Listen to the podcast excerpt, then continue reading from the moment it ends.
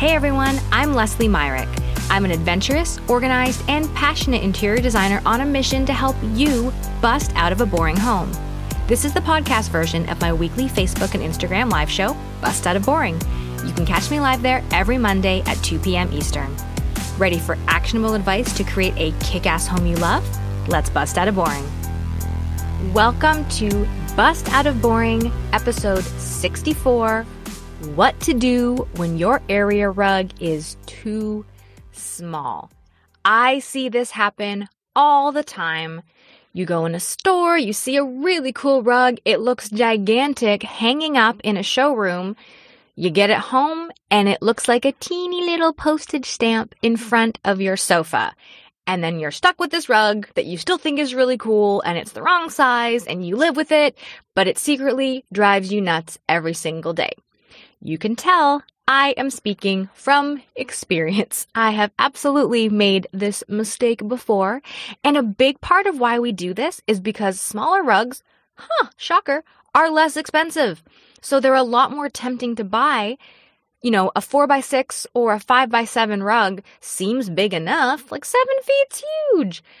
And it doesn't cost that much. And then you put it in your living room and things just look weird. But I want you to know that it is not over if your rug is not the right size for your room. When your area rug is too small, what you can do to salvage it is to layer it over a larger rug that is the right size.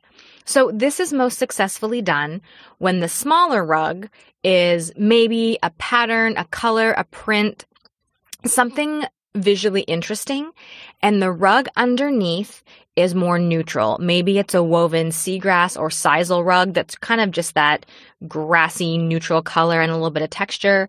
Maybe it is you know, a white Moroccan, really low pile shag rug or a flat weave in a light color, something that's going to be the right size for the space and feel good, but not compete with the funky, cool rug you put on top of it.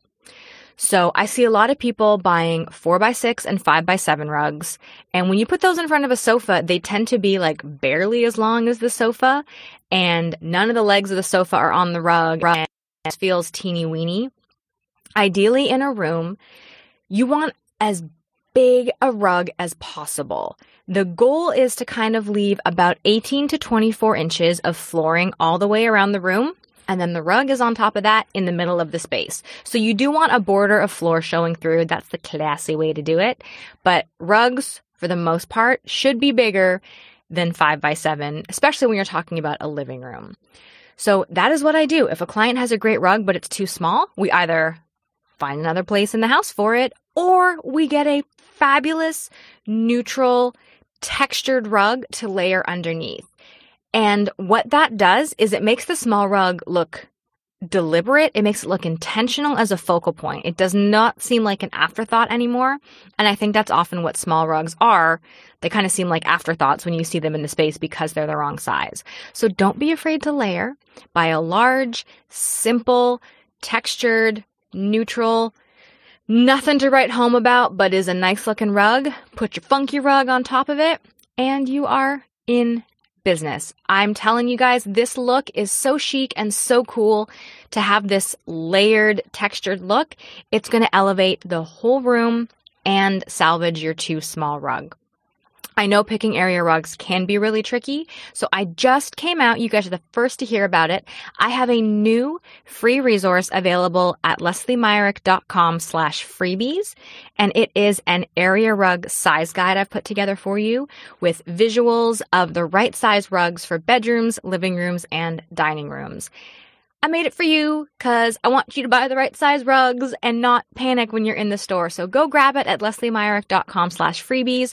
Tell me what you think. I hope it's a valuable tool for you as you are busting out of boring. Have a fantastic week, everybody. Stay healthy, stay safe, be kind to one another, and bust out of boring. See you next Monday. You are awesome. Thank you so much for sharing part of your day with me. If you enjoyed this episode, please subscribe and leave a review on Apple Podcasts. I so appreciate you being here and taking the time to help share Bust Out of Boring with others. To watch the show live every Monday at 2 p.m. Eastern, head over to the Leslie Myrick Art and Design Instagram or Facebook page linked in the show notes. And if you want more help busting out of your boring home, you can grab my free interior design budget guide, kitchen design checklist, and more free resources at lesliemyrick.com slash freebies. See you next Monday.